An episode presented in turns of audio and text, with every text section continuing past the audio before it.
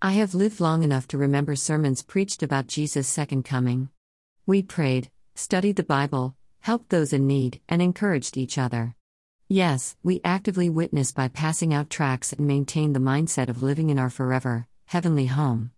Most importantly, we prayed for the Holy Spirit to search our hearts and lived every day as if Jesus was coming that very day.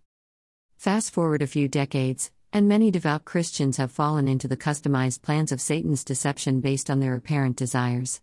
No longer is the prevalent desire to be a disciple of Jesus Christ. In fact, once a week worship is the norm. Believers have changed their priorities, no longer proclaiming, God is first in my life. Involvement in dead end relationships, chasing success and wealth, and fulfilling the desire to make life a paradise on earth is now the pursuit of happiness.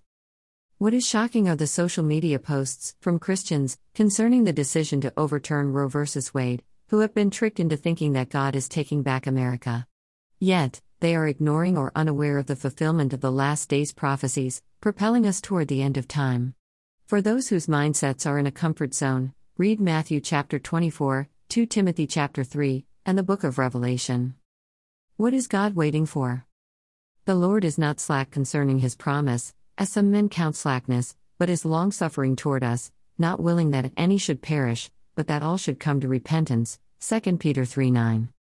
Yet, we are forewarned by Jesus in Matthew chapter 16 regarding the strict requirement to give up worldly pursuits and follow him to receive the reward of eternal life. Then Jesus said to his disciples, If anyone desires to come after me, let him deny himself, and take up his cross, and follow me. For whoever desires to save his life will lose it, but whoever loses his life for my sake will find it. For what profit is it to a man if he gains the whole world, and loses his own soul? Or what will a man give in exchange for his soul?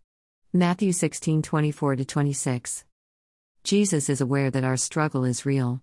So, he gave us the answer to receiving the Holy Spirit, who enables us to continue on the path of righteousness.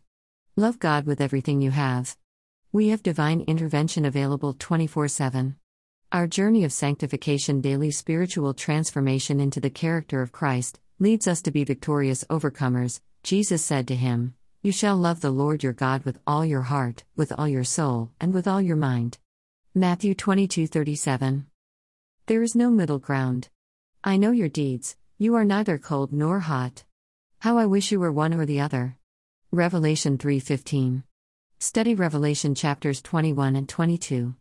Become aware of the reward you are giving up for the temporary pleasures on earth that will be destroyed. What is God waiting for?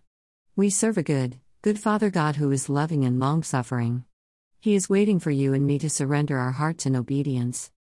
Prayer God, we surrender our all to you. We ask to be anointed with the Holy Spirit, giving us wisdom, discernment, and the strength to recognize and resist temptation. In Jesus' worthy name, we pray. Amen.